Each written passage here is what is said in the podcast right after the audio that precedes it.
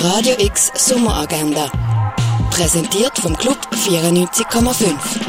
Es ist Mittwoch, der 2. August und das ist heute in Basel und Umgebung los.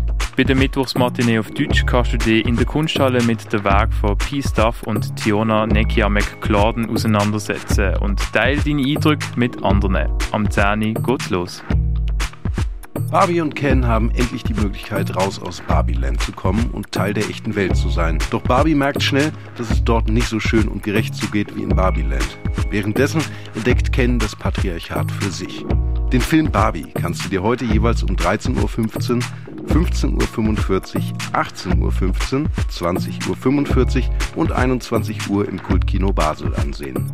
Am 6. kannst du mehr über menschliche und tierische Schlafgewohnheiten erfahren. Die Veranstaltung vor dem Museum der Kulturen an und endet im Zolli Basel. Und um 18 Uhr kannst du die Klänge der Band Nuna in der Fondation Bayerle genießen. Sie kommen aus verschiedenen Ecken der Welt. Kolumbien, Brasilien, Angola und aus der Schweiz.